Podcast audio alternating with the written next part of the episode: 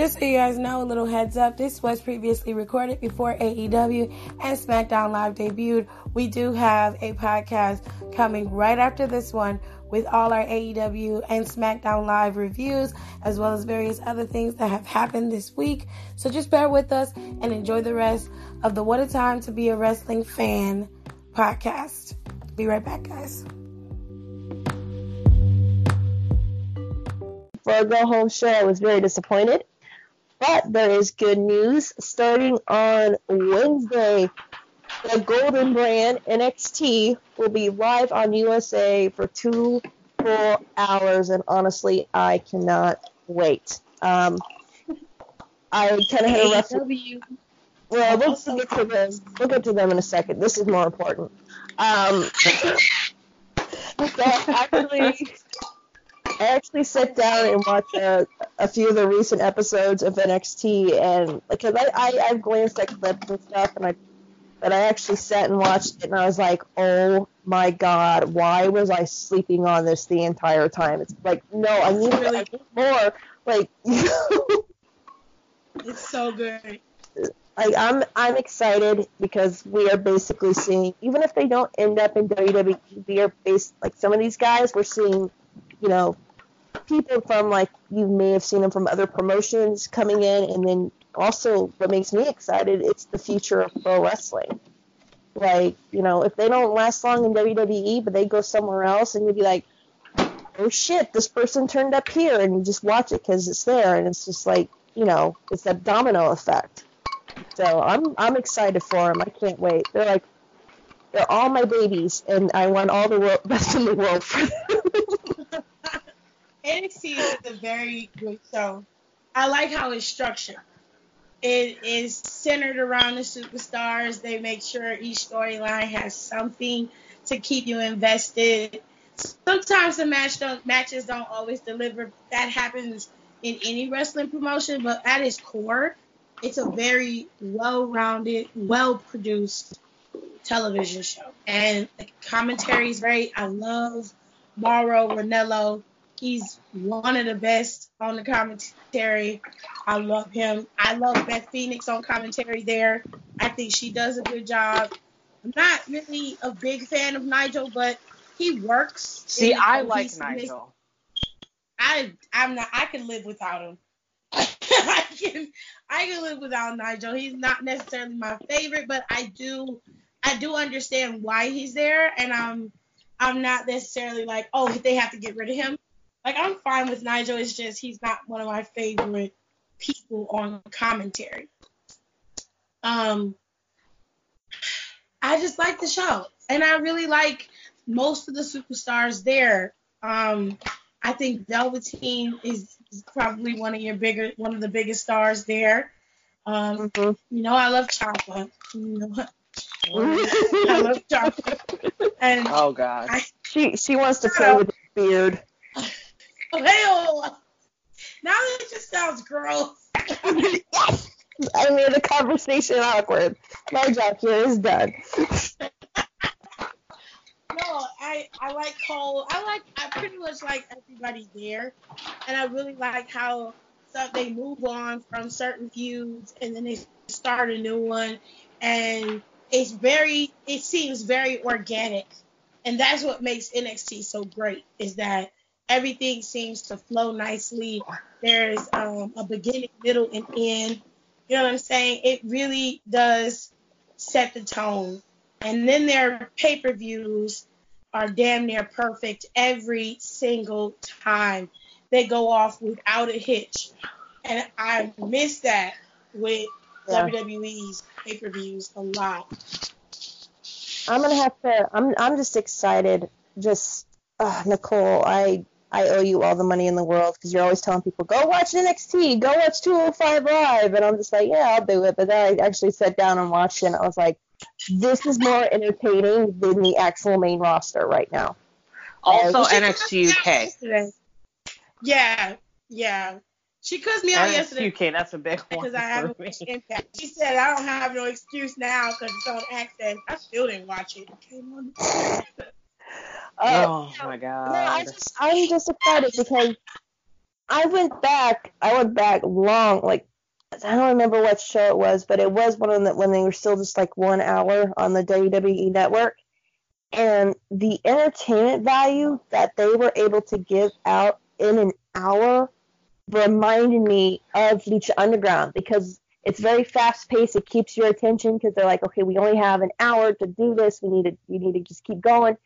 And just like, this is why I loved Lucha Underground. I was more entertained by one hour of Lucha Underground than I was with the two, three hours of Raw and SmackDown. Like, and I'm I'm feeling that with NXT. So I really hope I want. I just want my precious little NXT babies to be happy. That's all. Same. I, I have high hopes. I think the product will be fine. I like how it's shot.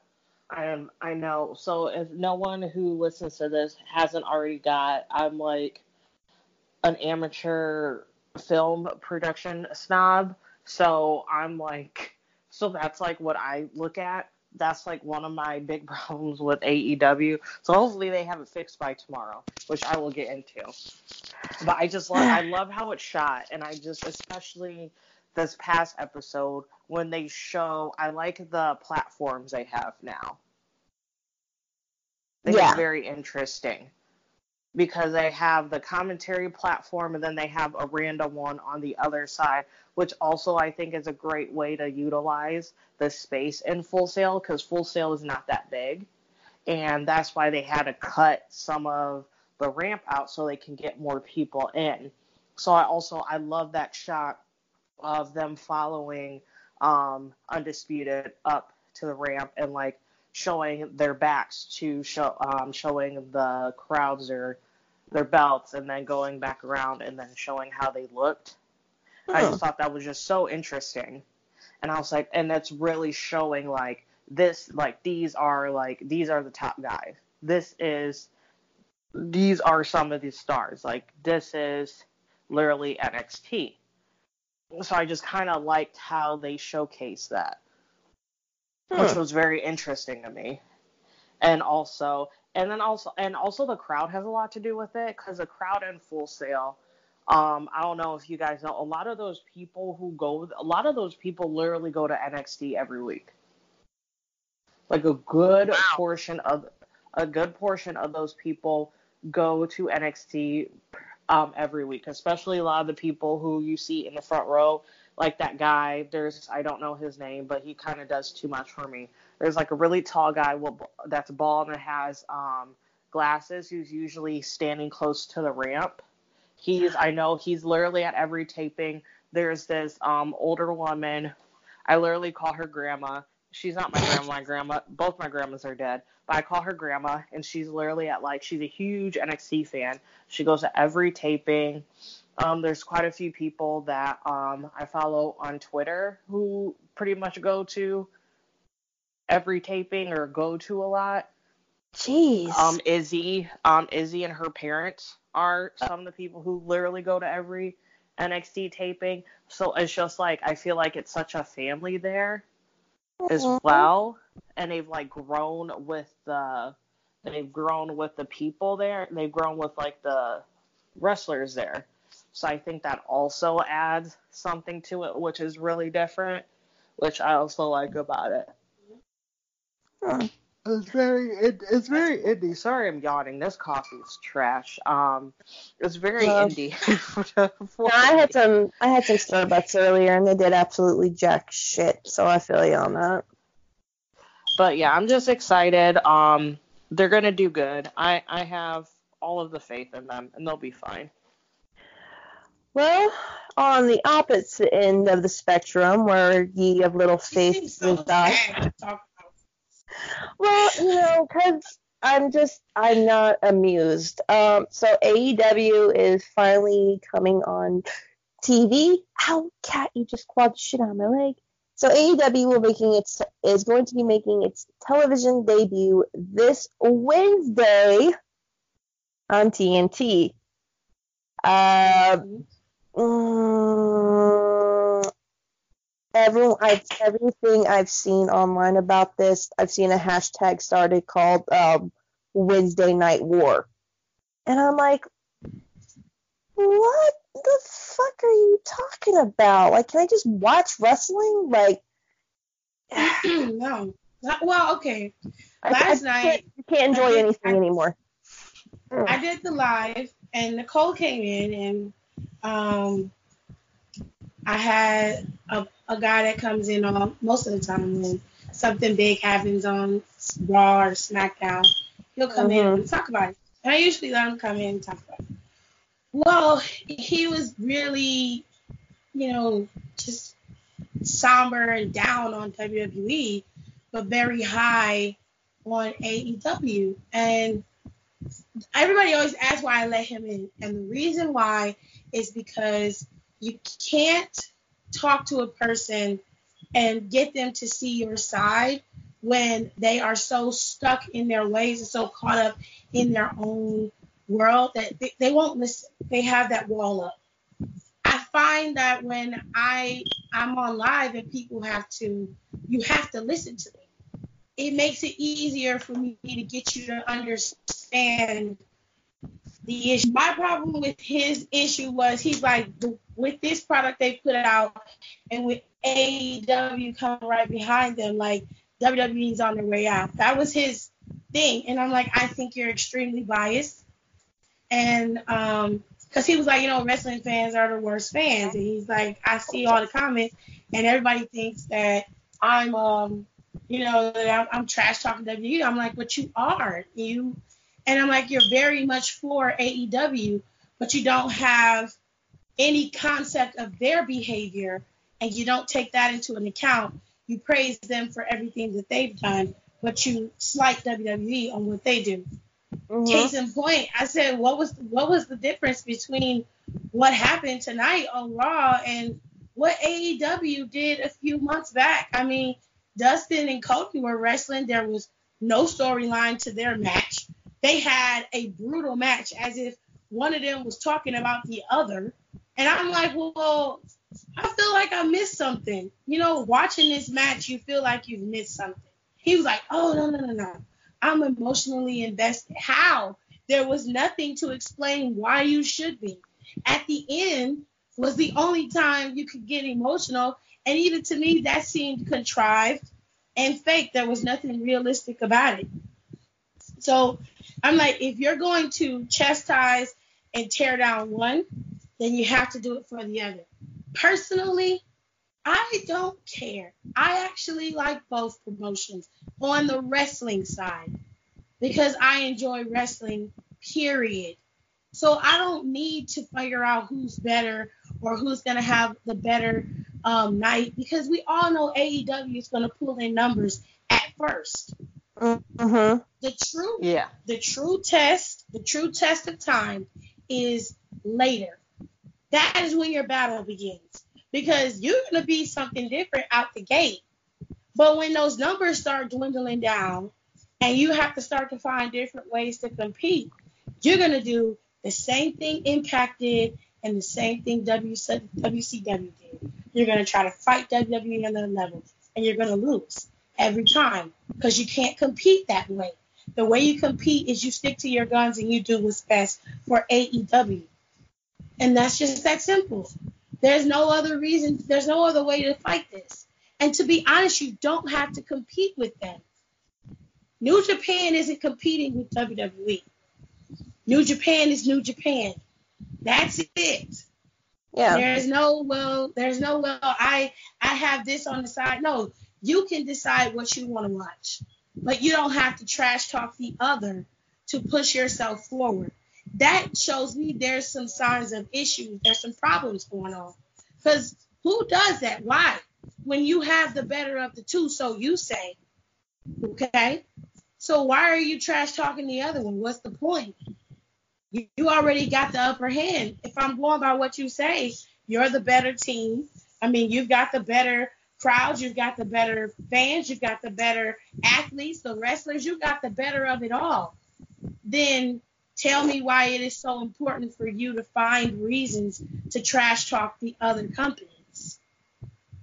And it's not just Exactly. WWE, it's it's everybody. I mean, they've already burnt their bridges. They're burning bridges left and right, man. Like they they do not have room to talk about image or anything like that, as far as I'm concerned. I'm gonna give you a clean slate because it's your first show. I want to see what you're capable of. I want to see where your commentary is. I want to see where your production value is, and I want to see what you do with storylines and your wrestling superstars. That's what I want to see, start to finish. All right, so and then I have we can have a conversation. well, I have a three-part question for each one of us. Yeah. So, all right. So we're gonna go around. Nicole, we'll start with you. Expectations. Who do you want to see, and how much will you be judging? Um, my expectations. I'm not, I don't have expectations because I feel like you shouldn't when you're watching a new promotion, in my opinion, or if you're checking out a new promotion, because whatever expectations you have, they're not going to get met. That's just me when it comes to wrestling. Uh, but on the other hand, I expect I expect it to be different, and I want it to be different for it to be a breath fresh, uh, fresh breath of air, not to be different just to say you're edgy and being different. Be different because you have an entirely new, fresh and product. That's what I want to see. I don't want any of like the BS talk, the overly trying to compete. Just just be yourself. Just be that's all I want for them, is to be themselves. And I just want the people that I really like to have jobs and not Yeah. be fucked over. Because that's my main concern. That is my concern. Because a lot you have quite a few people who are leaving completely leaving the indie scene, which is I mean, she's not actually I'm not gonna get to that. So we have Britt Baker, um, Darby Allin, um, Jungle Boy, Sonny Jimmy Hav- Kiss, Jimmy Jimmy Havoc, Havoc, Yeah. ML, um, MJF, like quite a few people who are um, Joey Janela, which I think is just the biggest hit. I'm not sure about Orange Cassidy right now. Um, so that's what I'm saying. And also that's like a, quite a few people. Then you have um, I we can't call them LA LAX anymore because they're not with um Impact because I think L, LAX is just Impact. So you have Santana and Ortiz who um are uh, in AEW too. So I just want these. I just want it to be successful, so people that I really like and enjoy can have jobs. That's all I care about. I don't care about Cody. I don't care about um the Bucks. I don't care about Jericho. I don't care about Brandi. I don't kind of don't even really care about Kenny Omega. Ooh. I can feel the wrath of the fanboys coming down on us now. I do. I like him. I I like him the most out of all those people, though. If that helps, if that makes anybody feel feel better. But as a collective, I don't care about them because if God forbid this completely like flopped and it became a disaster and it didn't work out, they would be okay. Those people would be okay Yeah. right away. The other, all the everyone else would not, and that concerns me. That's my biggest, biggest concern. That's like how they have. I can't think of his fucking name. Oh my god, it's gonna kill me. But I think his name is Matt. But I watched on one of the BTEs. He was basically like, he was a wrestler, had to quit wrestling for a while because he couldn't couldn't because it wasn't providing for him and his family financially. Like he got in like a really bad spot, and he and his wife um made like did a lot of like ring gear hmm and he ended up getting signed by AEW not only to him and his wife to do like ring gear, but for him to also wrestle.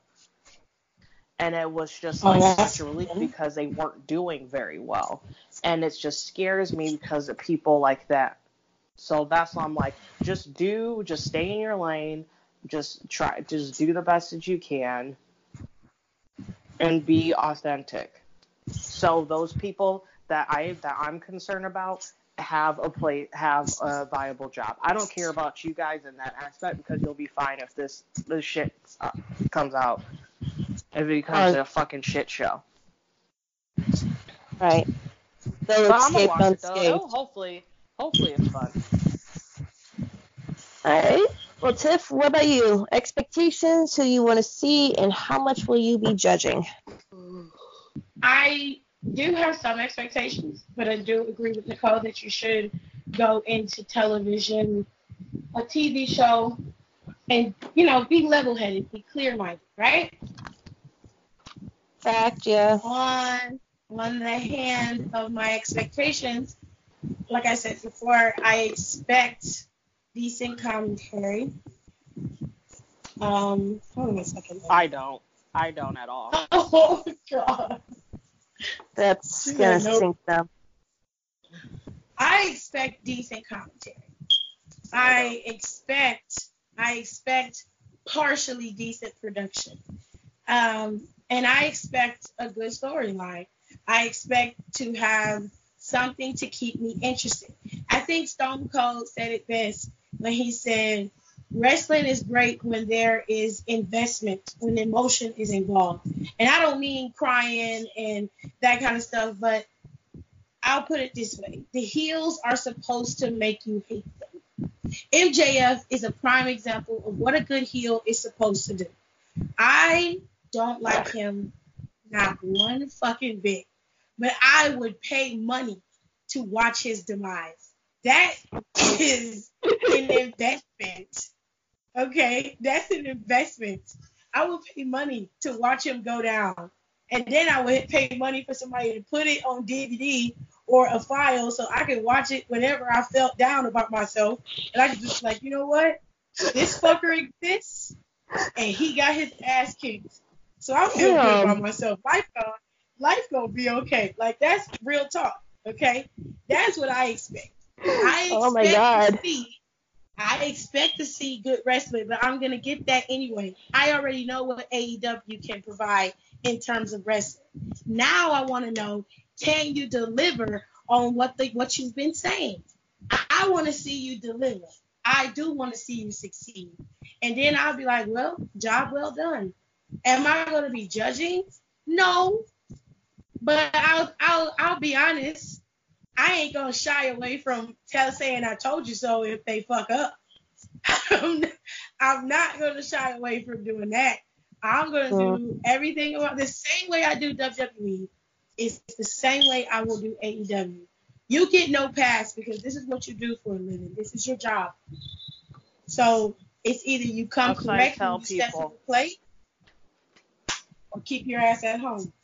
Hmm. That's like I tell people they need to keep the same energy they they throw at WWE, keep them with AEW. And it's Thank not you. like we're being biased because I'll, I'm the first person to go off about how terrible that Saudi deal is. Like Thank how we talked about earlier. And all the other bullshit about how they were acting like they couldn't figure out how to book the women's division without Ronda being there because they too put too many fucking eggs in a basket with her. There's like, even Yeah. though I love Ronda, but that's true. it was overloaded. It was all about Ronda. And then when she Yeah. left, it was a fucking vacuum. It was like they didn't know how to do anything. Then Becky comes along. She's And- she a saving grace, and yes, Uh, see, y'all are making me feel horrible because, like, you know, I want to, I want to give AEW the benefit of the doubt. A lot of my favorite indie people have gone there. I've discovered a lot of new indie guys that I like. Um, as far as I'm concerned, that stupid goddamn librarian can stay home for all I care and read her stupid book. Yeah, uh, blue Alright, The pants. dude or blue pants? Blue pants. I'm What a are color they? blue pants. I'm No, I can't. I can't. I cannot. I can't with her. I don't like either one of them. They can. They bringing out books and shit. and I'm You know what? you know what really what really makes me frustrated about that. So when they had, well, I don't know if you guys know, they had a con, they had an online contest for that. Really. Yeah, so it's basically like you submitted like how how, how long was a promo? Like a 60 like a minute promo or something like that for it. And the best but then they weren't really clear if that was a person needed to have like wrestling, prior wrestling skill or whatever. Oh my god. The best promo I saw was it for it was Ariel Italic, who is a drag queen and one of the hosts for Nobody Watches Wrestling. Mhm. And it was so fucking funny.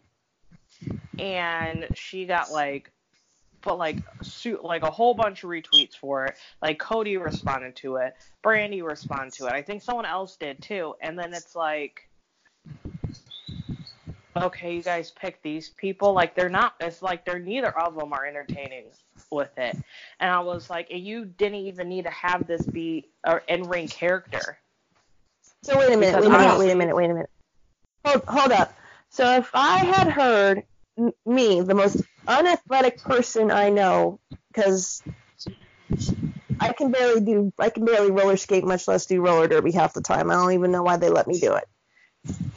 You mean to tell me that my ass, who has never had a day of physical training, could have made a 60 minute video and I could have gotten the stupid librarian gimmick with no previous training. You might not have been a librarian. You might have just been. No, Whatever I think you they wanted. chose. I think the reason they chose them was because they were they are technically wrestlers. Because the guy's Yeah. a wrestler, I can't think of his name, and so is um, Blue Pants, obviously. Mhm. So I think that was a reason why Ariel wasn't picked. But I felt like the character isn't really needed for the ring, and I feel like they kind of need to start building more managers and more out of ring characters, and I think this would have been a good start. So I felt like they should have went with Ariel because it was just so funny, and it would have been another LGBTQ member Hmm. and a drag queen. And it just would have been so fucking different. So that's why I, and I think that's another reason why I can't get into either of them as a, a librarian because I'm still salty for Ariel, and I just don't find them. It's just stupid. Like they're just so stupid about it. I just don't like it. Drag queens got some of the best. They got some of the best reads. They come with the best clips. I think having a drag queen as a manager would have been fucking hilarious and epic. They would have shut that show down. God bless drag queens. You've taught us how to dress, contour, and do our eyebrows for so many years, and you guys don't get enough credit. So God bless you all. Like they, they can teach you how to cuss a bitch out real nice. Just be like, Oh, yeah. Like all you So guys do that's is why I'm smile so at them. salty about it. Uh, That's why I'm so salty about it. I'm like, I- that would have been so entertaining. It would have. I ra- I rather would see that than a grown ass woman. Like if I was a wrestler, I'd rather deal. I'd rather have like back and forth clips with a drag queen who will read my ass to filth, and then you know when we get behind the stage, be laughing at it, and I'd be like, "Yo, show me how you were able to do that." Instead of you know, if I'm a wrestler, some grown ass woman sticking her finger in my face, going, "Shh!" I'm like, "Get your finger out of my face before I rip it off." Last warning. Like you know, if I just if see, I was gonna judge them, man, like, cause they're talking all this mad shit, and I, for one, you know, if you're gonna talk shit, back it up. I, you know, like they've been I- I Cody. Cody has been running his mouth. The Young Bucks have been running his, their mouth. You know, everybody's had some sort of say. These fans are going crazy, and I like both. I just want to watch good wrestling. I've said this since day one of this podcast. I just want to watch good wrestling. But if you're going to sit there and think that right out of the gate, you're going to be the one to take over, because everyone's still high up on NXT, okay? If you're going to sit there and say, you're going to take down the WWE when your roster, ma- male and female, is paltry to say the least, because we don't know who's coming and who's going at this point.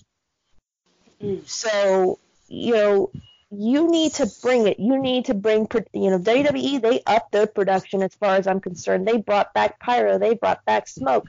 They're doing everything, you know if you're going to talk shit, you better back it up. You better bring your A game. You better bring your best production. You better bring your best ring gear. You better be, bring your best makeup artist, your sound guy. You better make sure everything on that show goes 100% smooth. because the whole freaking world is going to watch you guys. And the one time you screw up, everyone's going to come for you.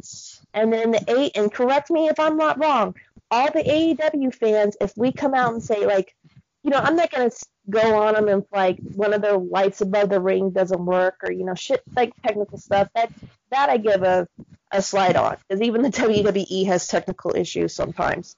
Hell, we have a bunch of them here on the show. But true that. You know, if you if your guys are coming out and they're just botching, botching, botching, botching, botching, or if you're making this into an you know a Cody ego stroke fest, which is pretty much what this company's built on, it seems like, then you're gonna turn you're gonna turn people off. And you know, even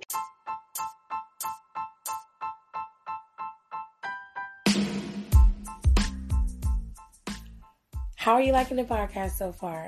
I hope you guys are enjoying it.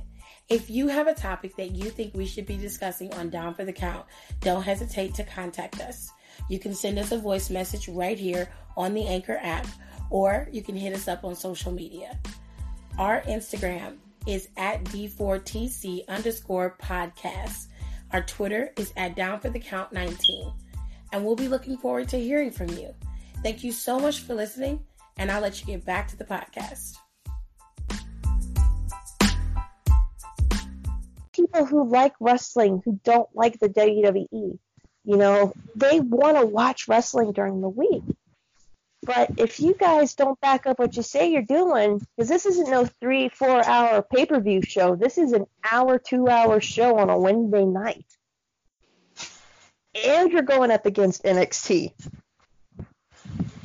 And all I just all I'm just hoping I'm in the same boat as Nicole. A lot of guys and women who I like wrestling are depending on this to feed themselves, to feed their families, and to support them.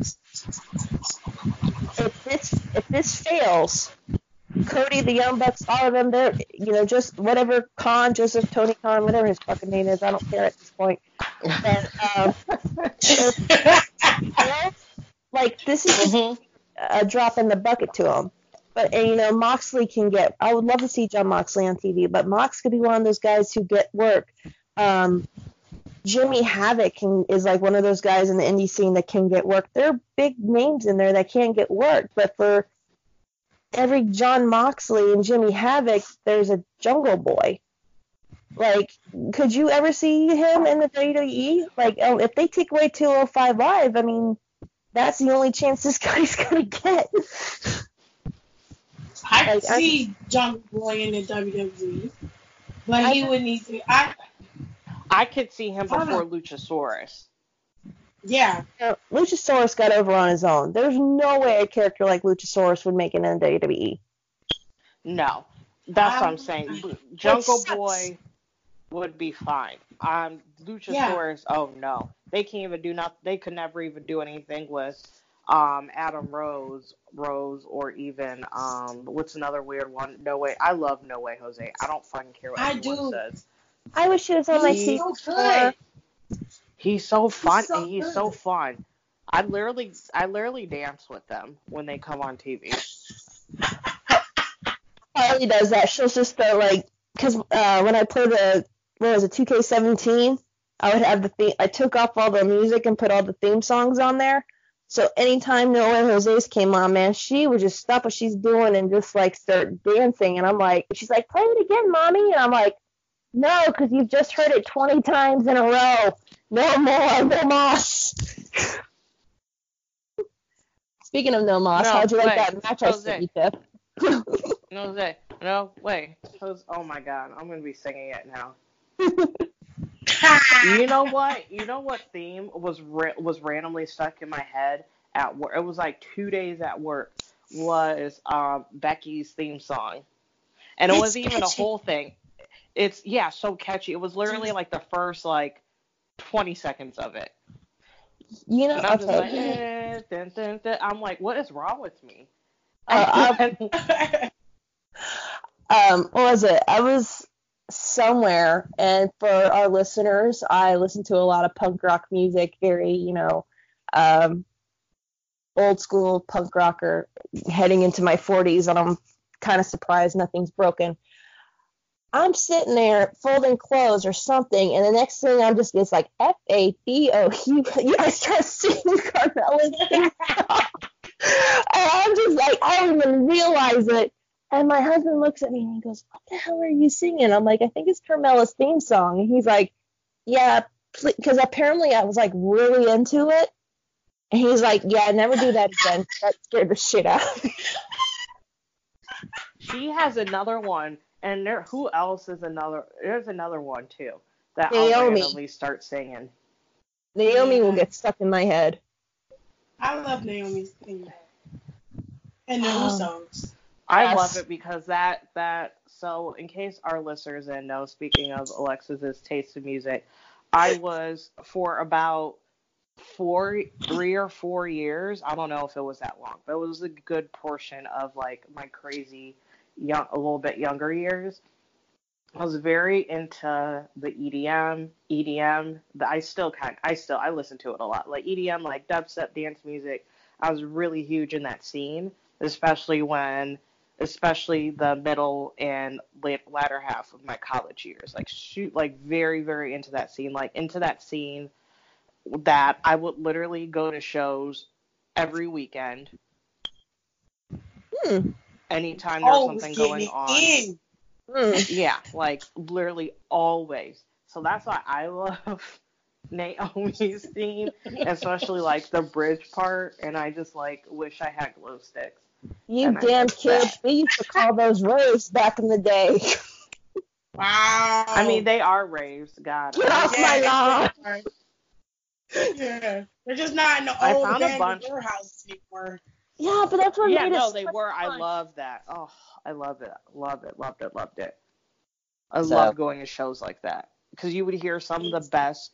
You would hear some of the best music. You would hear so much underground shit. Like I when I would go to like stuff like in old warehouses or in like old like old buildings. And this is when I was still living in the Cincinnati area. I would hear songs that would be, that would get popular like months afterwards. Like I always heard like really You always cool had shit. the scoop. Yeah, I loved it. I don't know why that area was so huge into D- EDM. It was like the Cincinnati, Mason, um, Covington, Kentucky area for some reason. Yeah. Very, very huge EDM scene. If anyone's from those areas and know that, and if you're not, now you know. Kentucky. Yeah. Yes. Bluegrass, marry your cousin, Kentucky. Yeah, Um, this well, isn't like this isn't like deep in Kentucky. When I mean Oh. Covington, Kentucky is like maybe a it's maybe a It's- 15 minute drive from Cincinnati. Had, had Yeah, you so worried it's there? like Had you right over worried the there? state. It's right over the state line, so I could see how that would happen.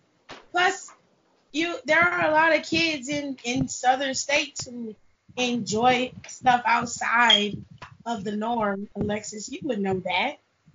I'm not giving anybody shit, but when she said there was a rave, you know, a rave party in Kentucky, I'm just like, what they they play techno Johnny Cash? Like, no offense to Johnny No! Cash, I love him, but no, man, I look rave kids. They back at okay, so I'm 34. In case anyone's asking how old I am by saying you damn kids get off my lawn, like.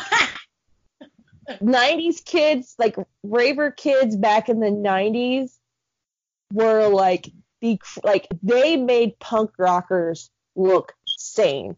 Like all we did was like set fire to mailboxes and you know bust a window open here or there and then hit each other in a mosh pit. These kids were like freaking like there's this one kid I went to high school with, and I don't know if he had like permanent brain fry or whatever, but like one day he showed up wearing like these neon green like you couldn't sneak up on a blind man wearing these jeans. Like they were super bright. And then he had like a, a hoodie over it and he smelled horrible. And I'm just he's sitting next to me in class. And I'm just like, I keep, uh, you know, I'm in my freaking little punk rock shirt and torn jeans and boots because, you know, fuck the system when you're in like 10th grade. Anyway, uh, so I, I just start smelling like I start smelling pot, and I'm like, who the fuck is smoking in class? Because I was a brilliant tenth grader, and um, it's the guy sitting next to me. He is just reeking the high heaven of pot. And I go, dude, I'm like, I'm passing him my body spray. I'm like, do you need this? And he goes, what's this for? I go, you fucking smell like pot. And he goes, oh yeah, I just, or, you know, he's like, oh, that's not pot. That was like, and then he like listed off all this shit that he took like last night. Like he didn't even go home from the rave. He came, he went to the rave and then came right to school. And he pulled up his hoodie and there's this bright pink ass fishnet shirt under his hoodie. And he goes, I didn't have time to change, so I came here. And I'm like, how much drugs did you take and how are you still alive? Like, I was so Um, amazed by that. And he's like, I Um, hadn't I slept can in three days. He goes, I had not Yeah. slept in three days. I'm like, what the fuck, What? dude? Yeah, He was I, I completely relate to that. I was just like, damn, like all I ever did was just smoke a bunch of pot in high school. Like I never did shit. Damn. Mind you, when I did all of this, I was in college, so I don't feel bad. But yeah, that's what I mean. That would happen sometimes. We would literally like go to a show, like meet up with some people, show, like show up, like wind up at some random after hours. We'd be like, literally, it's five in the morning. Drive back to drive back to Mason, and then be like, all right, I gotta go to class in like two hours and just be like messed up and be like, all right, I need to eat. And I remember there was one time, ah, what did I do? I don't, I, I, I kind of don't remember what I did the night before. That's how bad it was. But I remember this is when I was in my restaurant class. I remember I didn't sleep, and I, I shouldn't have drove but where our apartment was and where our school was was maybe like a five minute drive. I remember I drove drove to um drove to class. I like don't remember being there. Like I don't remember like the first couple hours. And this is like a long shit. class. This is like Damn. a it was like a three hour class. I don't recall the first two hours of that class. Like I had no recollection of it. And I just remember I just came to. I was like cutting something and I like came to it. And I was like, oh my god. And my teach and my chef my chef is from my chef is from um was he from he was from the, he was from Barbados. I knew he was from an island somewhere. And he was like, You you all right? You he's like, You finally in there? And I was like I was like, oh my god, I'm so messed up right now. And he's like, go, ba- go. He's like, go drink some coffee. And I was just like real messed. I was real messed up. And I'm he was- surprised we're able to function. I know, That dude. I was scary as hell. like, I think I was on such autopilot, especially with cooking, especially when I was like going to school and when I was still a chef for X amount of years. It's it was so and still to this day kind of it, it was so autopilot for me. So I think that's why I was able to like do stuff. But it was just like I do I still I need to ask one of my friends what did we do that day? What did we do that night? Because I'm telling you, like, I have no recollection. Like, don't remember any. I just remember getting. I remember like getting home. I remember like either like I kind of either took a nap or like was like, man, I gotta go to class, and and I remember getting home and I remember my one roommate was supposed to go to class too, and she literally was sleeping on her couch in her clothes and her book bag was like on the like on the side of the couch. Like she didn't even make it. Oh damn. and then my and my other roommate my other roommate said fuck it and it was just sleeping. Like but Monday Monday morning Monday morning is always the funnest because we would always find like uh the drunk kids or whatever who like partied all weekend like just passed out in the freaking common area in my high school we just walk by and be like oh there's Jimmy. Yeah is he alive? Uh, yeah he's breathing. All right whatever. I'll, I'll see you in English class. Like uh god. Would you ever don't do it that, again? kids. No, no, we, we do not condone underage drinking or drug use or uh, anything that may get your ass in trouble. But if you're an adult and you I'm just gonna stop right there because I can still get us in trouble. As long as you don't do meth, don't do meth. no, Meth is dirty. no, don't don't put don't put weird chemicals you don't know about in your body, dudes. Like no. Unless Alright. they're psychedelics. That's a whole nother story. Let's move on. Hell no.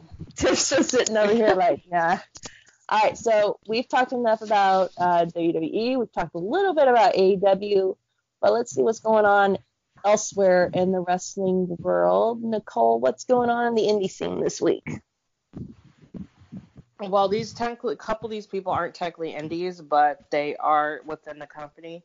So, among all of the other changes in wrestling this week, um, you have NXT UK is now moving to Thursdays at 3 p.m. And 205 Live is moving to Fridays. I'm not sure about the time. I think it will be after SmackDown again, like it used to be. And also, Impact Wrestling is, as of today, officially on AXS TV, and it comes on at 8, 8 p.m. Woohoo! Yay, Impact! So Tiffany, so since Tiffany already watches WoW on um, AXS TV, she has no I knew it was excuse. coming. Also, funny thing is, speaking speaking of AXS TV, so I was so I have Sling TV. I know quite a few people probably are probably do. So Sling is like gradually getting more and more popular. Tiff also has Sling. Um, Yeah. I was literally going to add USA and TNT on Monday because I thought I didn't have them. So I was like, okay, and then I realized it was gonna be like twenty more dollars I was gonna pay. I'm like, okay, fuck that. So when I was scrolling through today to watch Impact, I was like, why do I see this thing for AEW wrestling? And I was like, oh my god, I already had TNT on here. I was like, I am not gonna pay twenty extra dollars for USA. I'll just fucking keep streaming it. I don't even care.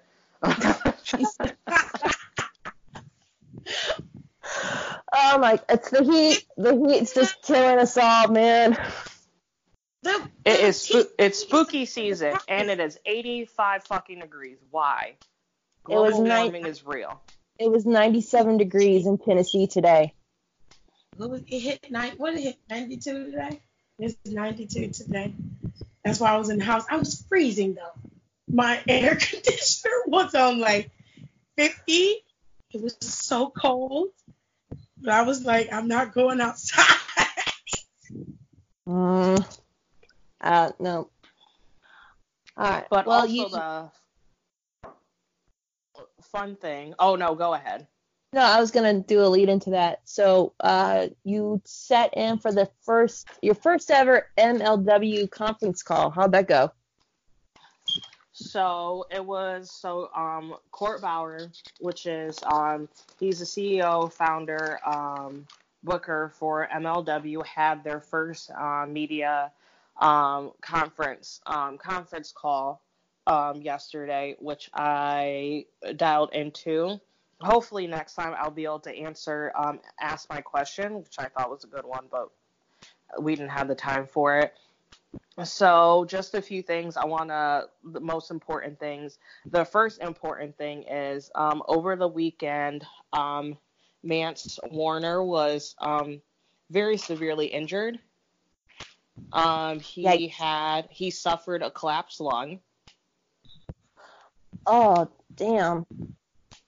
Um, he um, he actually tweeted, so he had his surgery. Surgery was successful. Um, he liked my tweet, so love you, Mance. Get better. But um, he's he was obviously um, a big name in MLW. He is obviously on the injured injured uh, list, effective immediately when it happened, and they obviously don't have a return date for him at the moment. But obviously, just wish him a speedy recovery, and then he's able to get back into doing what he wants.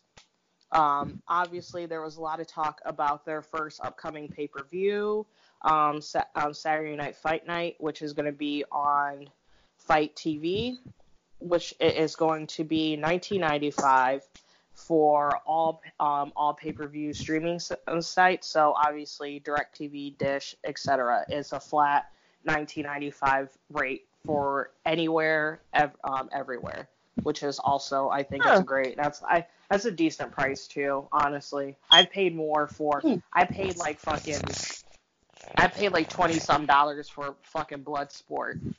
so on, and that literally happens. I mean, and it also it's like that's a once a year thing, so it's not too bad. So that's what I'm saying. Like I've paid I've paid for, more money for worse. So I honestly think that's a great deal, especially for their first pay per view. They could could have charged way more, and I probably would have bought it. So I think that's awesome. They kept it in like a very decent price range. Um, also, their next live broadcast for MLW Fusion will be in November. Um, there isn't. I don't. Either I didn't write down the date or I probably forgot about it. This is very. I'm the slowest note taker, so some of these, and then also I tuned in and out for. Um, I just sometimes just I just want to listen to him speak. So like some of these things that I didn't completely write down. Um, they are looking to do more um, pay-per-views in 2020. Obviously, they're just going just going a day at a time, so they're not releasing any official um, numbers on pay-per-views they want to do at the moment. They're just working through everything. Um, Court's main focus of MLW as a whole is the ability of the wrestlers and the quality that they are and the quality that they are giving everyone. And that's what they want to set apart. Um, his words was that the sandbox is too big and he doesn't want to play in that sandbox, so he created a smaller one that is just for them. Smart guy. Which, yeah, Makes so I think that's, yeah, I think that makes perfect sense. It's basically just creating your own niche, staying in your lane, creating your own lane. So I think that's amazing of them. Um, just a few things about other countries. They're trying to um, get into Canada. There's been some red tape issues that he um, didn't necessarily elaborate at that time. And also, they are working into um, the Latin America market, which they are um, very heavily starting to be in, especially with Salina Del Renta, which I will get into it because I think she's amazing. Um, he briefly talked about Jim Cornette. Obviously, he finished out his contract um, that he had originally, and he quote unquote called him a wild card. Um, also, they're working on a UK deal, and once they iron out all the details with that, they will go on with that. Which was an interesting wild- note, huh? So is wild card just another term for homophobic racist? I probably Jesus. we'll go we'll go with that. Um, Let's just leave he it for also he also commented on his their MLW's relationship with AEW. Um, since they share a couple um, roster men, uh, members, including um, MJF and Jimmy Havoc, to name a couple. And he thinks that um, he's on very good terms with Tony Khan and um, Cody. Thinks they're great guys. Um, just sure he wants does. to. He also thinks that he doesn't think like the he doesn't like the term war when it comes to all the promotions. He thinks they're all necessary all necessary for the business to succeed. So he thinks obviously more more options for the band, um, more options for the band, more options for the fans will make the business as a whole succeed and grow and evolve, which he is He's completely Well, Factual. hmm I agree. Um, also, another really thing. Also, they have their MLW show this um this Saturday in Tijuana. Mm. and it is it, and it is sold out, five thousand fans, which is awesome for them. That's cool. So Congratulations, MLW. Yeah. And they're also their thing that um, last couple things I want to touch on from the call is their impending women's division, which Court also tweeted that he will be making some announcement for it in um, tomorrow. So by the time this airs, he'll probably talk about the women's division. His goal for the women's division for it to not be gimmicky, and he wants to he wants to concentrate on the fighting ability and athleticism of the women wrestlers have today, which I found very, very interesting. His comparisons on how he wants the women to be viewed in MLW once he brings them in is he name dropped Serena Williams, FloJo, Hmm. and and Hope Williams. And he was like, obviously, you could tell my age by those references, but I also thought that was very interesting because two of those women are women of color, black women specifically, and not and also a lot of the times they are very especially Serena Williams kind of is talked about for not being feminine enough sometimes, which is also bullshit. So Yeah. I liked those references, and that shows what kind of talent he's looking for. Well, I'll tell you. I'll tell you what. Now that James Cornette, Jimmy Cornette is gone, I'll I'll definitely be paying MLW more attention. I I just I can't stand him, and I'm glad he's gone. Just- Now, where can we watch MLW again? MLW for US fans is on FITE TV. Their On weekly um episode, their weekly show MLW Fusion is on FITE TV. I don't remember exactly, sorry, what days they come on. I believe it's Mhm. like it's earlier in a week, so I think it's like I don't know. I don't remember. Go to FITE TV. It's free. Is it part of a premium service or is the free part? No, it's free because Ooh. on so on so on my um, Fire TV, I am logged into FITE on my FITE account, but I watch a lot of MLW before I go to bed and Mhm. other promotions before I go to bed, and that's on my laptop, and I'm not signed into it. Oh, okay, cool. So it is free. Their pay per view will what you have is what you have to pay for. But and another thing, I, and this is what I'm going to close out on is Salina Del Renta. She's um, MLW. She is basically like their voice. She is. She was the first. Um, she's also the first um, female Latin American um, commentator for or ring announcer for a promotion. In case no one knew that. And I didn't know that. also, I didn't know that either, which I think it's amazing on her part. Mind you, Salina And a little messed 22 up. Yes, and is very Yeah. messed up. Also, this girl is 22 years old.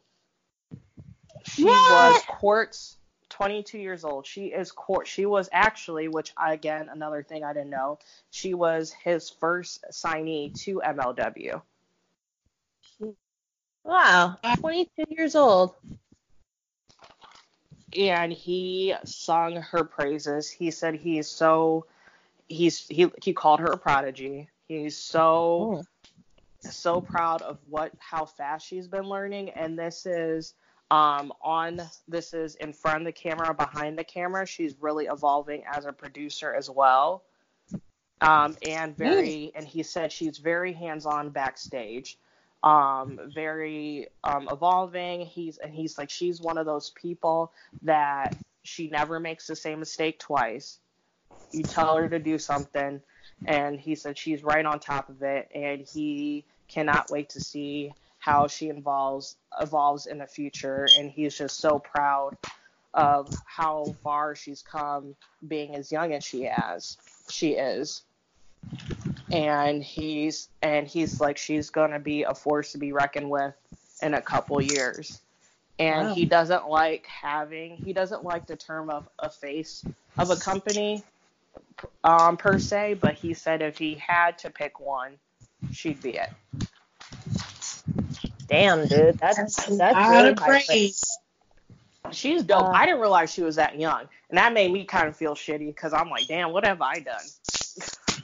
How do you make my ass feel?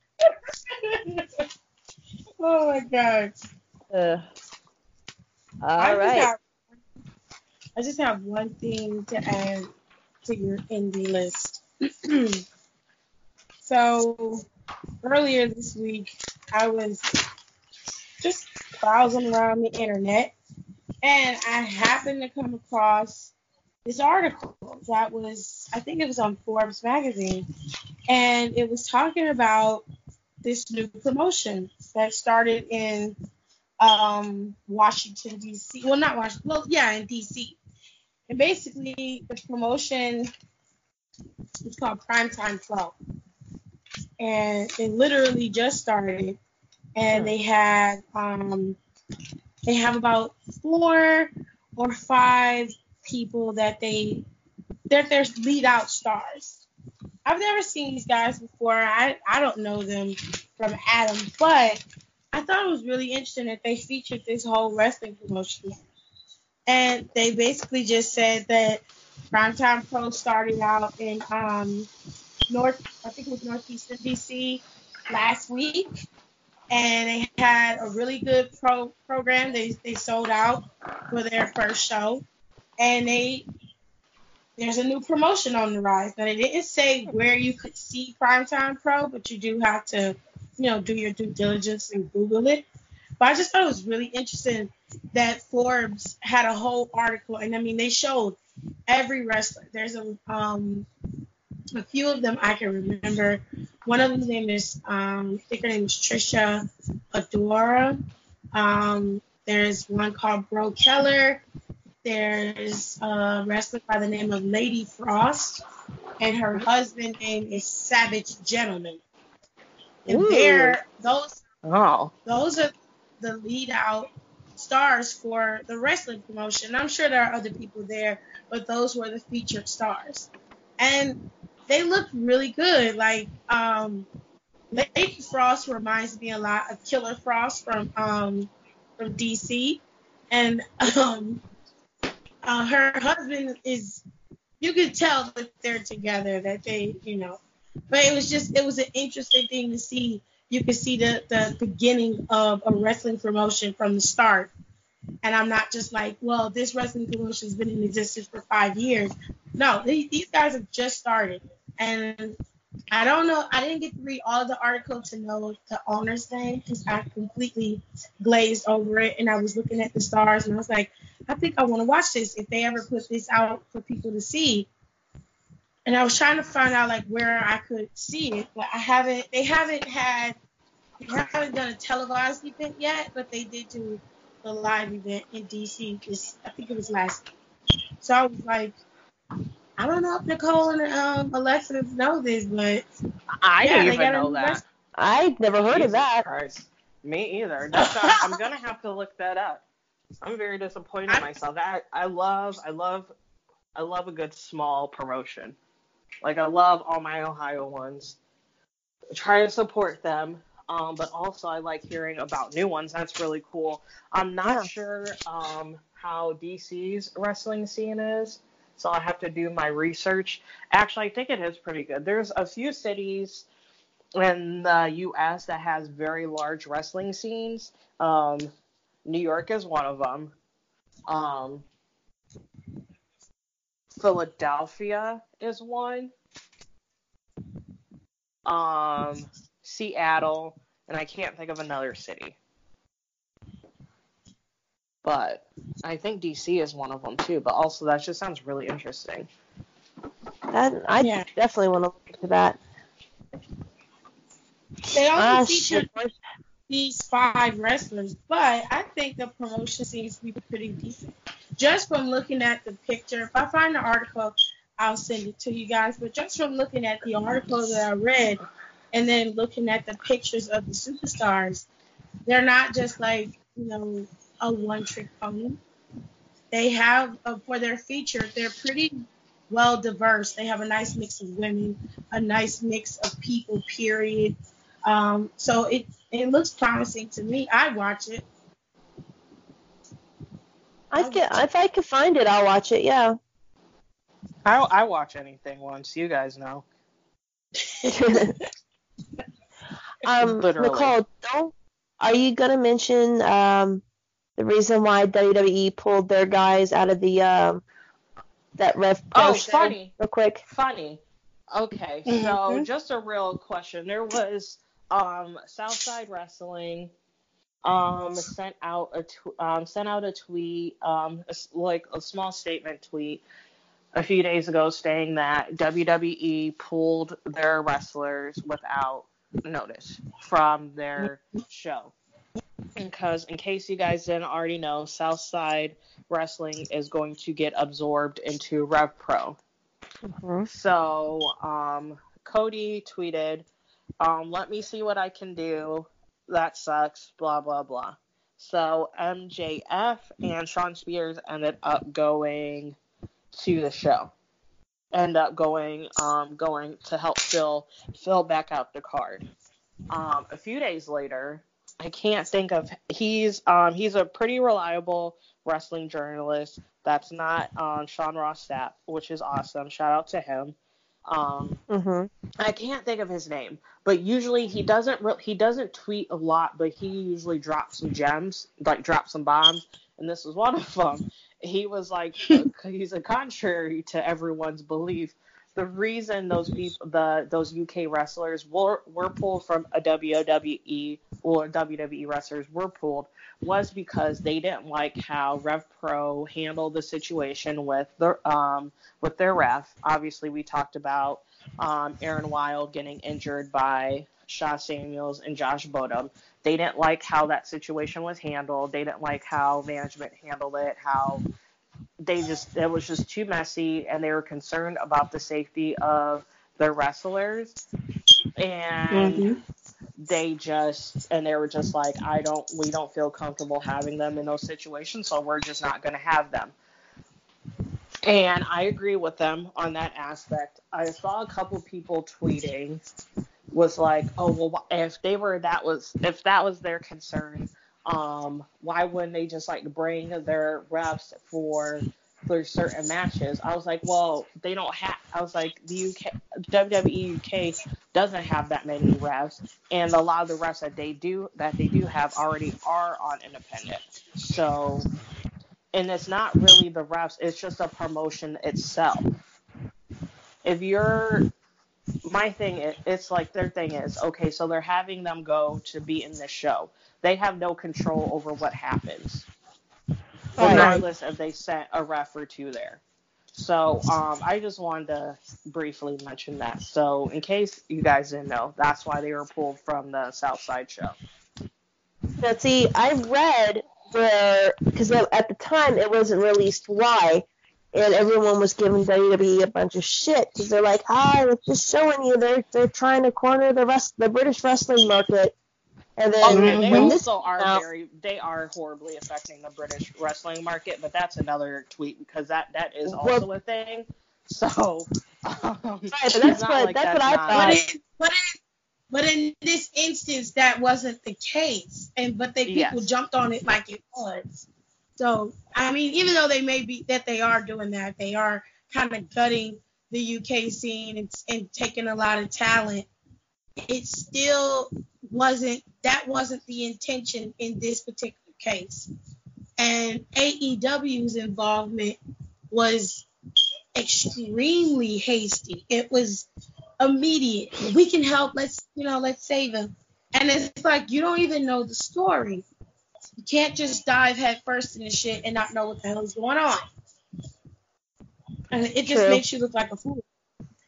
And I'm like, I get it. You know, you're trying to make it seem like, oh, we're all brothers in this in this in this game. We're all up against the big conglomerate. But what you're not telling everybody is you're trying to become the big conglomerate. and so you can't have your know. cake and eat it. You can't do that. Like I I was all for it because I was just like, oh, there's Triple H flexing his his muscle again and all that crap. And then when this came out saying we did this due to the safety of our of our wrestlers and our refs, I was like, okay, okay, I can I can kind of fuck with you with this, but you're still you're still destroying the British scene. But I can understand why you're doing this though. Exactly. All right. So we're going from the indie corner to the long-awaited return of Tiff's fashion corner. Now, if y'all don't know, Tiff will read a bitch to filth for an untailored suit. Because in her world, everything needs to fit you. And some of these wrestlers do Which not know how to, which is true. Some of these wrestlers do not know how to dress. So she Actually, really- a lot of y'all don't know how to dress. We love Yeah. you. I am a- Ex- Except you, Jimmy Havoc and Jessica Havok, because honestly, you two scare the shit out of me. So you can wear whatever you want. I don't care. I don't care. I'm not afraid of it. Don't, shoot don't, first and ask questions later. I don't care. All right, so Tiff, what do you have in your fashion corner for us this week? Oh, it's my turn. I'm so happy. Anyway, no. Okay, first up on the fashion corner docket is Baron Corbin.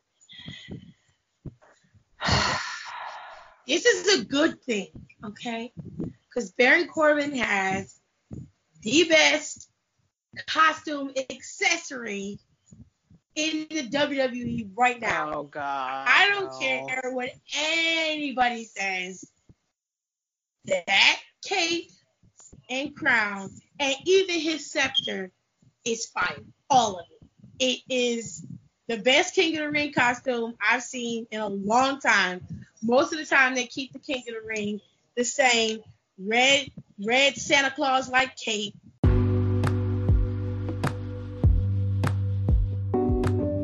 White fur, and then they give you that shitty ass crown with the fucked up rhinestones in it. This motherfucker was like, nah, fuck that.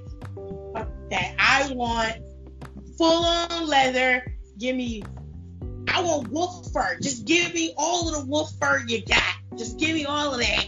Make sure my crown is leather with the studs on it. And I was like, every bit of it come through. I loved it. I still love it. But now, after Monday, I was just like, you sat your ass in that chair and then you broke it. You feel you I broke- can't with you. I fucking can't. No, I I will admit, I will admit. Okay, the chair the chair was funny, but I will admit the the wolf hair and the leather was really on was like really on brand for Baron Corbin because it goes back to the whole lone lone wolf thing. But I'm sorry, every time he comes out, I have the Game of Thrones theme song playing in my head. I don't mind that. I actually think that's fucking cool. What? Okay, but I just How do you not I get Game of like- Thrones from that? You know nothing, Baron Corbin. I don't mind it. I I get the reference. I don't mind it. I find it to be awesome. I like it. He just doesn't wear it well. He doesn't have no swag. That's the problem.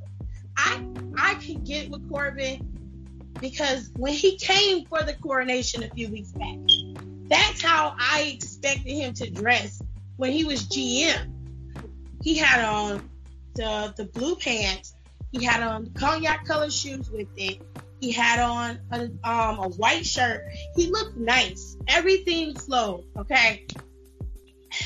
And then he goes back to the waiter busboy uniform, and I'm just like, one of these things doesn't fit, and you're not, you're not connecting. I don't know. I don't know if you know how to put the the plug, the socket in the plug. I don't know if you don't know how to do that. I don't I don't know what's going on with you. It- It's not working.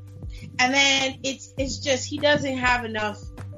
Like I'll put it this way: Ric Flair basically dressed like a drag queen going to the ball. Okay, he was about to go out there and and twirl on bitches, but he had enough masculinity and enough swag to pull it off without nobody being like, "Oh hell no, that's gay." Like, no, he he made that shit cool. Cause when another grown ass man, Offset comes in the ring to introduce him, and he got his own robe like Ric Flair's, Oh, looks You horrible. finish your job. I'm just saying. Like he Baron Corbin's problem is he don't have the swag to pull it off. That's the issue. It's not his aesthetic. Because the man got taste. It's just he doesn't know how to pull it off. You gotta have some confidence when you walk down the aisle with some shit like that on. You gotta come down there like you own the world. And yesterday, you, you came down the aisle like a three year old who couldn't get the Happy Meal at McDonald's and was stomping down the damn ramp. I'm just like, what happened to you? What is going on? He didn't get his Happy Meal toy. Bro. So I give Baron Corbin props for the accessories, but in regards to the rest of you, you need work, son. And that's that's about as good as we're gonna get. Now we've talked about Seth Rollins on many occasions, but it seems like his wife don't have no problem with the way he dressed. And she seems to be happy with him and Jesus alone. So Baron I got all Corbin and good for her. Uh, Right. Baron Corbin and Seth Rollins will forever remain on on the wrong side of the tracks when it comes to me and your personal style. Because you know, Baron Corbin used to be a victim of the greasy hair with the, the scully cap on, the real, you know, the kind of angry hipster look. That was his vibe. mm-hmm. Still not feeling that. Seth Rollins is the type where, you know, he don't wash his hair for three days. Just put a cap on. Go on about his business. You know, pull them pants he done left on the floor for the last five weeks. He gonna pick them back up, shake them out, Febreze the fuck out them bitches, and go on out there because Can I ask you something? he gotta go to work. Can I ask you something? Because this is something I've always wondered, and I can't understand why. I know you were just reading them for like the the little with the little beanie things, but why is it that like, or is it could just be me when like a guy wears a beanie and it's not, oh damn cat, and it's not like you know a two dollar one he he bought from Walmart or whatever. Like this is a nice, decent looking like beanie. Why is it when some guys put that on, it just like automatically makes them like 10% more attractive. Like it, it only works for some guys. And in Baron Corbin's case, like I'm looking at a picture of him right now with him wearing one before he chopped his hair off. And it's actually showing his face off real good. Like, does that make sense, like, at all? Or am I, or am I just, like, going I straight see in my ass? All I see is a little beady-eyed, half bald-headed man with Hulk Hogan hair coming out the bottom of his beanie. That's what I. Oh. That's what I see. Damn. Sure, I'll be calling it how I see it. Damn, that's even hurtful to Baron Corbin. Shit. Ooh, this sure is dope. Uh, Fuck Baron. Baron, Cor- Baron Corbin looks great outside the ring, though. He does. does. I don't have any issues with his personal style. He's very, he has a sense of how he should wear his clothes. He understands that. But that does not translate into his character, nor does it translate in his ring gear. When you see superstars like Sasha and Charlotte and Bobby Roode, and um, you see guys like Johnny Gargano, and they take a lot of pride in what they wear into the ring, and you just go down the street to Walmart and get a wife beater. No. No. And you buy yourself some stretchy jeans, you know, so you don't bust your ass in the ring. Like, no. Like, and I know what some people are thinking, well, Dean Ambrose came to the ring like that. I I'll was tell you why. it about to ask you about that. What's the difference? I'll tell you why it worked for him. I'll tell you why. Because Dean Ambrose's character is not coming across like like he has every everything together. Like he's he's the end all be all. That's how Baron Corbin presents himself, and it falls flat because he's not giving you everything. He's half-assing it. Dean Ambrose comes across like I'm a brawler. This is what I do. I fight. I don't give a fuck about what I look like in the ring. I'm coming in here to tear your head off, and that's it. That's why it works for him. That's why. That's why he could just go down the street and get him some shit. I be honest, he wear it better than Baron Corbin does. That look don't work for Baron Corbin. It True. never did. It works nice on Dean. Dean has a nice shape. He's a nice looking dude, period. So he could wear a trash bag and people would be happy. Baron Corbin has to go the extra mile. Let's be honest.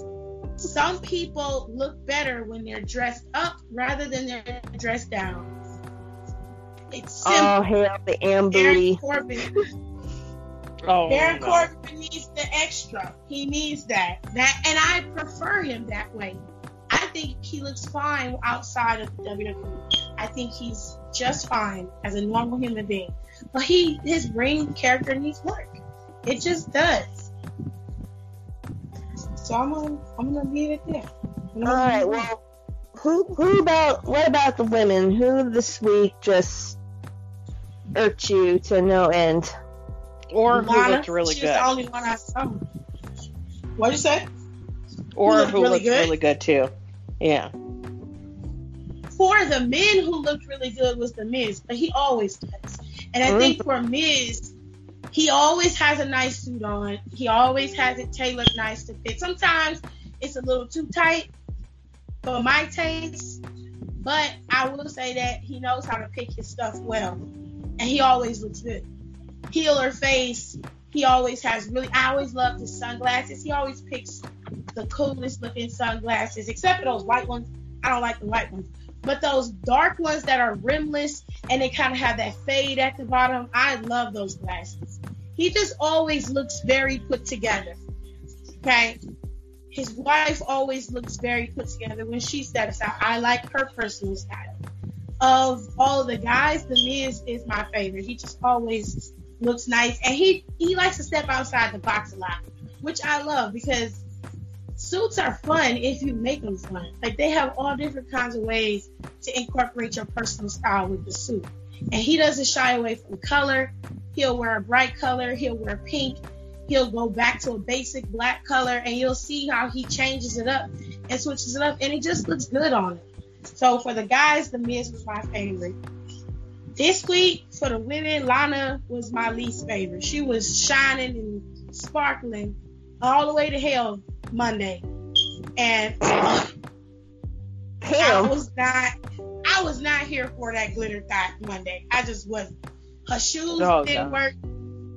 They she was The coming out there. shoes were She, cute, but she couldn't walk in them.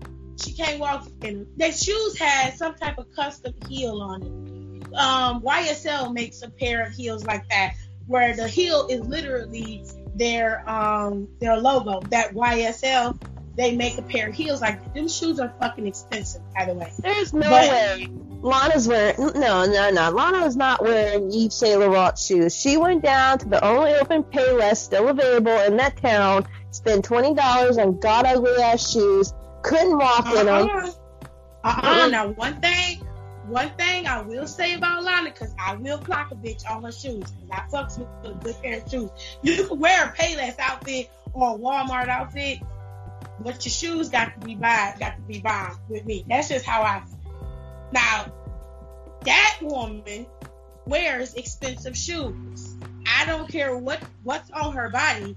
Her shoes are no less than two hundred dollars. Those shoes she had on are at least six hundred, and she always is wearing either they're either Christian Louboutins.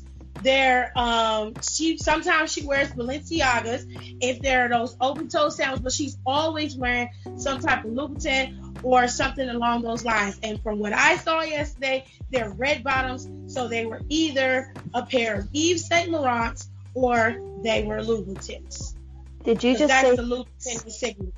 Did you just say six hundred dollars for a pa- one pair of Louboutins shoes? start. Louboutins Louboutins start last at you six for years though. But They they, do. last you years though. They do. I'm- They're handmade shoes. And I'm they're going crafted. to try. No, but honestly, They're- there's such a good uh, there's such a good investment. This is when I can go on my fashion snob stuff. It's like They buying. Okay, An it's like buying. bag.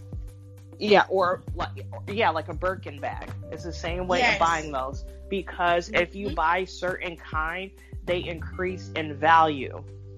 So if Mhm. you buy a good pair of Louboutins and you like you keep good care of them, you don't scuff them up, and you just you just take care of them, they will double in value in a in a year basically. That same Yep. thing with Birkin bags because they don't make a lot of Birkin bags, especially certain ones. So um, to give an example, um, Jeffree Star, Yeah. I really want Forbes to do. He said Forbes has asked them multiple times to do um, a value of his closet. That closet is so fascinating to me.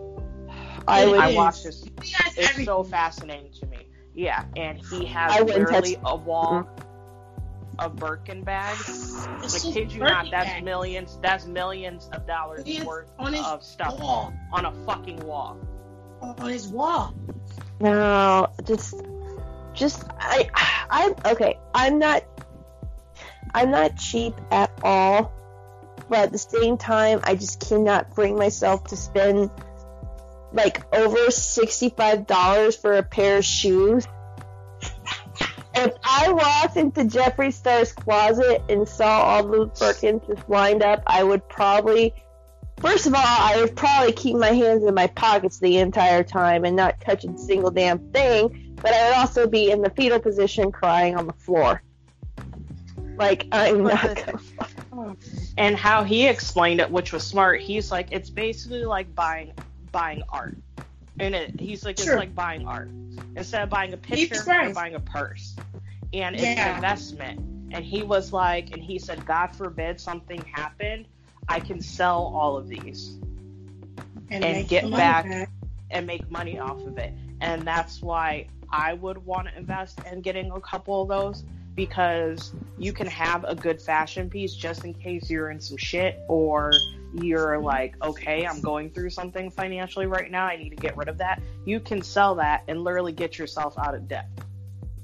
Birkins and the Hermes and those Hermes bags are like twenty five hundred dollars. $2,500 for a purse? Yes. Yes, because of how they're made. It is the quality of the bag. How? If you if you like your broke bitch style, you know, you want to look expensive but you cheap. Okay, I, I- can I vibe with you. the way you do it, the way you handle it, is you take your ass. If you want to get the real stuff, right? Then you go to a place called Bag Borrow Steal. You go there. If you like the knockoff replica style bags, then you can go to places like um, Shoe Dazzle or Just Fab. They knock off everything, and you can look like you you got thousands of dollars of accessories on, but you spent a quarter of the price. See, that's what I'm saying. You don't have to wear Christian Louboutin shoes to look expensive. That's what I'm saying. Like, my, take Lana for instance. I think outside of her character in WWE, she has decent style. She's a little more revealing than I'd like her to be, but she has decent style. For her body type, she can wear just about anything and she'll look fine. But because she's a girl who has expensive taste and she likes a particular brand, she's gonna spend six hundred to eight hundred dollars on a pair of shoes. That's fine by me. But if I see those same looking shoes on Shoe Dazzle or Just Fab or Zappos, you can go to places like Nasty Gal. You can go to um, um, you can go to little hood spots if you live, you know, you live a little closer to the hood. Shoe Carnival and all those different places. You'll find little gems to get you together. You don't have to shop like that to look decent. See, even even my chunky but plus size type of girls, you're in double digits. Everybody seems to think that you can't wear certain things. It's just not that you can't wear it; it's the way you wear it. So I'll Facts. go back to Lana. Last last night, she came out with an entire glitter suit on and a black tube top top, and she had black heels on. The concept for the outfit was fine, and I get the the execution. Where I have a problem with Lana is she wears that kind of outfit all the time. She just changed the color. So this particular day, she was glittery, holographic glittery to be exact. Uh-huh. If it was another day, she'd come out in red. She would come out in black. She would find another way to put blue on. Last time she, when she was wrestling, she would come out in a full-on glitter gown, like she was on Broadway getting ready to sing um, something. Shit, I don't know. But I didn't like it, and I still don't like it. I feel like Lana can do better than this, and it's just not. It's, it wasn't cute. And then the thing is with her is her wig game is trash. It's absolutely trash. I don't mind a cheap wig. Hell, I wear cheap wigs. But bitch, your ass should not be clockable. Donna is clockable. Every time that woman steps mm-hmm. outside the house with a wig on, everybody clocks it. Everybody. That's a wig. Why are you wearing it like that? And then you got the audacity to glue the bitch down. Really, bitch? You glued that seven dollar wig down? Wish.com. Oh, Did no, you use not no wish wig. Oh, it's a wish wig. It is totally a wish wig. So then you got that little football helmet thing going on in the top. You real cone heads with it. I I can't with you. Now look, I, I I, don't know shit about wigs. Tiff has taught me everything I know about wigs. If it's not Tiff, then it's drag it's drag queens. And I swear to God, like half these pictures I see of Lana, she just it looks like she and she gets the real human hair, so it's not that shiny Party City, you know, hair wig you buy on Halloween that's like super shiny. You know what I'm you know what I'm talking about.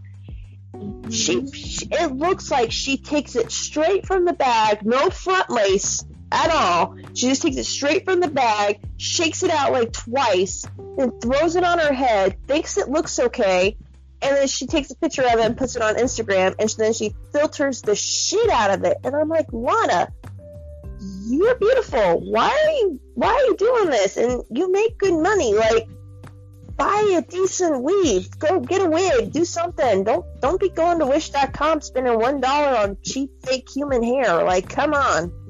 Like I I've never understood that. I don't even get my wigs from Wish, okay? And if you do, you you're running the risk of your wig smelling like ass when it comes in the mail. So um, if I was you, I wouldn't do that. I I wouldn't do that because number one, Wish.com is not regulated. That's the first thing. No. Anything that comes from there is coming from overseas, and there are no regs on that stuff, so they can ship it however they want. That's why it takes, you know, months and months and months for you to get anything. They could take your money and you be done forgot you ordered the shit. Right. That's how long it takes you to get it. Not don't don't order nothing from Wish that you're not 100% positive it's gonna be correct. Like just just stay away from that site altogether. But there are decent places to buy wigs from that are not your local beauty supply store. And what I don't understand is why Lana is so hell bent on wearing wigs. Personally, when she first came out and she was wearing pieces, out of all of the girls, Lana's hair was the most blended. It always looked nice. I never understood why she started putting wigs on her head to begin with. I always thought she had nice hair. She would wear those fake buns on her hair. I do remember. But everybody did that. I did that for everybody years. Does. Yeah, like I don't have a problem with it. It was just that looked nice on her. I didn't have an issue with that. But this this right here, I don't like. I don't like it because it looks fake. If I can go to the store and buy a wig, or if I can order my wigs online and make sure it's decent, if I can get my part right, your ass need to take the time to make sure your shit right too. You're on national television. The least you could do is when you get your wig, pluck the damn part. Okay, here go wig one on one, bitch. If you buy a wig from the store and it say lace front or lace frontal, whole lace, okay, that means it's a lace in the front, about one to four inches, meaning it will give you a party space so it will look realistic. Okay, that's lesson number one. Number two, bitch, they got parts. Okay, now let's separate whole lace and lace front. It got two different classes. You got expensive and cheap. Mm-hmm. The expensive ones, you got to do a little bit more work with, you know, like tinting your lace, coloring it. You got to make sure it's plucked right on the edges so it look right. You know, you got to glue shit down. You got to do a lot of extra shit with yeah. this kind of wigs. With your cheap wigs, you don't have to do that. Okay? You don't have to do none of that shit. All you got to do with the cheap wig is cut the goddamn lace off and then pluck your part. And then here a little trick, a little pro tip. Get you some concealer, same kind you put under your eyes, same kind you put on your face, same concealer. Take you a straight liner brush and then put it right in the center of your part. Pluck your part so that hair isn't in the middle of it. It looks exactly like your hair. Once you put it on your head, you lay it down right. You don't gotta glue it. You don't gotta put no damn color tint on it. You don't have to do none of that. Cause it already look how it's supposed to look. And then you style it so it fit. And that's it. That's all Lana got to do. And she right. took the time. Bitch was on YouTube long enough talking about how salty she was. Bitch, I was salty because of your hair. I was salty. Uh, okay? All you had to do was say how to style fake wigs how to style synthetic wig. Bitch, a thousand videos will come up, including mine. Okay? So you ain't got no damn excuse. You ain't got none. All right. Now I will say one person whose hair I always like, and that's Lacey Evans. Okay. Now mm-hmm. she might get on my nerves sometimes. But that woman is always well put together, except the last night. Lacey Evans had a little lipstick, little lipstick issue. And um, I'm like, you you you you put the whole lipstick on today. That's not, girl. I said you you supposed to be the Southern Belle. You know, your lipstick not supposed to spread like that. Now it looked like you went out in the ring and had yourself a good time. Now that wasn't. I, I was like, you can't wear that kind of lipstick when you wrestling and rolling around on the mat and sweating and shit, and bitches is punching you in the mouth. You got to you got to buy your liquid lipstick, okay? You got to buy lipstick that don't transfer. All right, her lipstick was all over her teeth, all over her like lip. It bled so bad. Ew. Everything. I was like, what happened to you? What? what happened? I'm like, I'm sitting here wiping my lip. I said, damn, you got a lot of, it's a lot of shit going on with you. Don't do that no more. It's a whole bunch of makeup companies that make decent lipstick that does not transfer. Dose of Colors is one. Colored Raine is another. Okay, Lime Crime. That's an old school makeup company that make decent makeup. There's no reason why any wrestling superstar, female or male, if you like wearing lipstick, bitch, more power to you. If you bring your ass out in the ring, you know you finna wrestle for at least five to six minutes.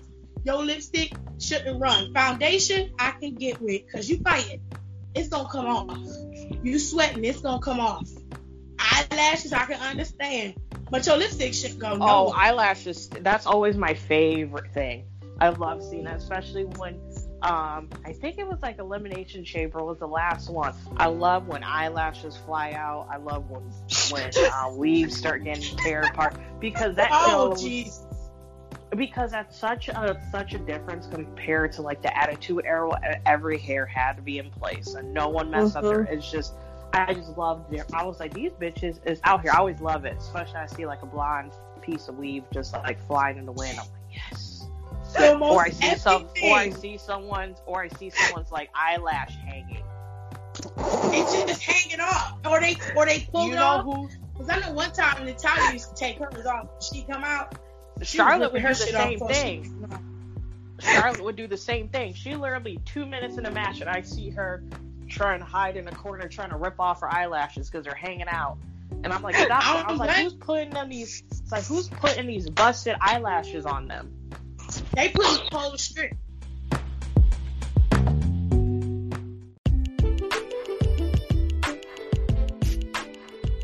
Thank you guys so much for listening to the podcast. I hope you guys enjoyed it.